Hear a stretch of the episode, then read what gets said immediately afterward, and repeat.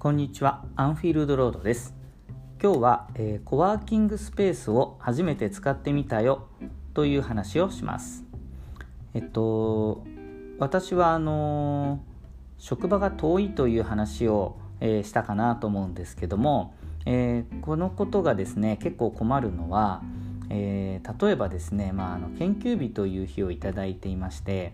えっと、自宅で、まあ、研修仕事をしてもいいよっていう日が1日あるのでその日をどういうふうに使おうかなって考えた時にでもまあなんだかんだ言って本とか資料があるのは、えー、自分の職場の研究室なので、えっと、そこに行ってやるのが一番いいんですけど何分、まあ、これもお話ししたと思うんですけど、えー、片道1時間40分電車でかかるということで往復3時間以上移動だけでかかってしまう。というのは、まあ、やっぱりちょっと時間がもったいない。で、えっとまあ、仕事によってはもちろん職場でないとできないことたくさんあるんですがあの自分の研究であれば、まあ、書籍とかが手元にあれば、えー、自宅とか、まあ、別の場所でも作業はできるのでえっとじゃあ自宅かなとも思うんですが、えー、まあ、なんだかんだ自宅はですね誘惑ももちろん多いですしいろいろちょっと研究に集中して、えー、取り組むにはまあやっぱりうん難しいかなと個人的には感じてます。なので、えー、やっぱりどこかにこもって仕事とか研究をしたいんだけどもどっかいい場所がないかなってのを、まあ、ずっとこの1年間探してましたでえっと自宅の割と近所に結構素敵なカフェがあってそんなに、まあ、平日なんで混まないしなかなかいいいいなと思ってこれが一番いいなと思って、えー、今度行こうと思ってたらですねなんとその私の研究日は、えー、ちょうどそのカフェの定休日にあたっていて、えーと一番その使いたい日に使えないんですね。でまあしかもカフェなのでまあそうですねいられても2時間ぐらいかなって気がするんですよね。それ以上になるとなんかもう一杯頼むとか、えー、フードも頼んでこなきゃってなるとなんか結構お金が かかってしまう。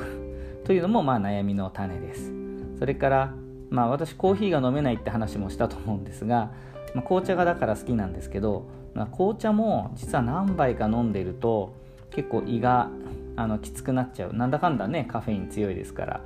えー、胃がきつくなっちゃうので、えー、あんまりその何杯も飲めないぞってことであの喫茶店はよくあの席だけ貸してくれればお金払うんだけどななんて思うことが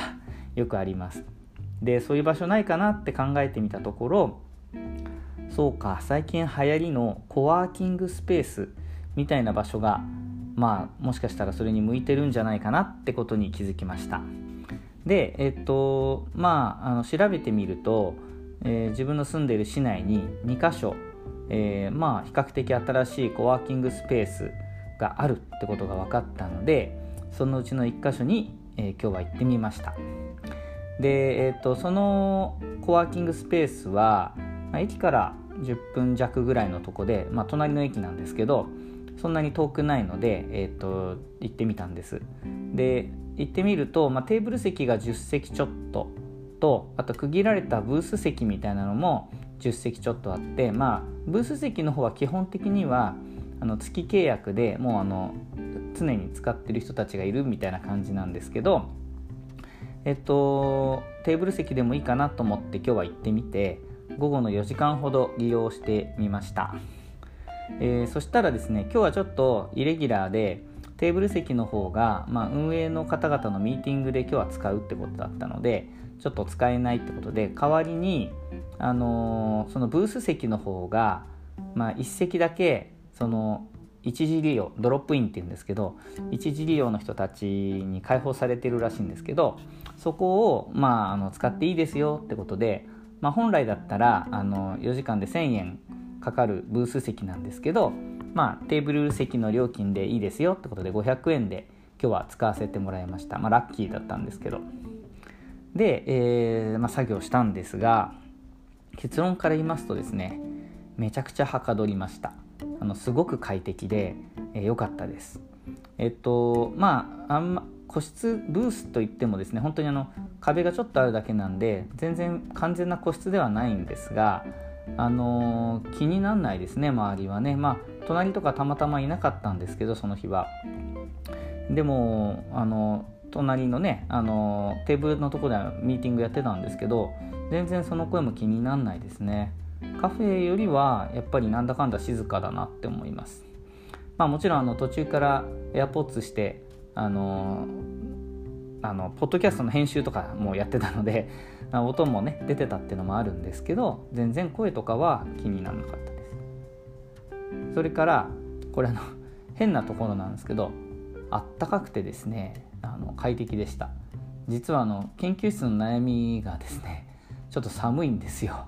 1階のあの場所的なものもあるかもしれないんですけどエアコンもねあんまりよく効かないので、えー、実は地味に寒くて震えながら作業してたりすることもあるんですけどまああの今日言った、えー、コワーキングスペース非常にあったかくてあの木目でいろいろできていて木のぬくもりも感じられて非常に気持ちよく快適に過ごせます。それからえっとまあ持ち込みが OK なんですね。なのでまああの今日はコンビニで飲み物とかちょっとお菓子とか買ってから行ったんですけど、まあ、すぐ近くにコンビニもあるし実は建物の2階がそのコワーキングスペースになってるんですがその建物の1階がカフェになっててえっとここもね利用ができるということでこれはなかなか便利な場所を見つけてしまったぞってことで通っちゃうかもしれないなとあの思いました。あの本当に仕事がすごく進みました。で、えー、何回もドロップインで利用するのだとするとうんあの月契約みたいな契約もできるってことでまあ計算してみたら10回ちょっとかな。まあ通ったら元取れそうだしあの月契約をすると、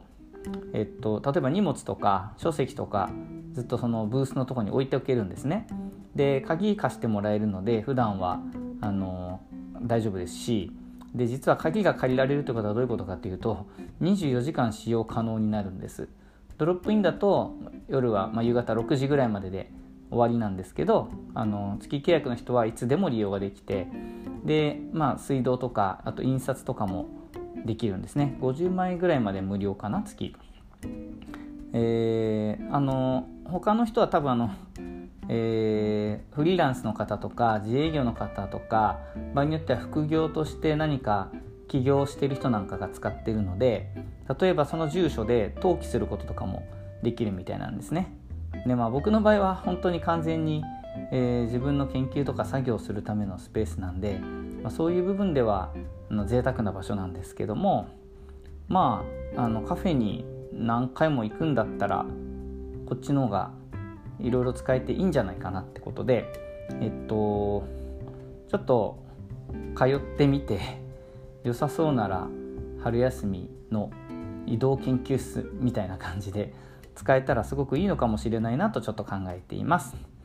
えっとまあ何よりもですね研究室への往復の時間とか体力とか労力を考えたらまあ家から比較的近く頑張れば自転車でも行けるぐらいの距離にあるえー、コワーキングスペースなのであのうまく活用できたらいいかなと思います。今日はたまたまあんまり人がいなかったんですけどあの他に入ってる人たちとまあかの折にお話とかができることもあるかもしれないしなんか今までと違った人のつながりなんかも持てるかもしれないのであのちょっと楽しみながら利用してみようと思います。ということで今日は、えーと研究室の代わりにコワーキングスペースを使ってみたら結構良かったよというお話でした。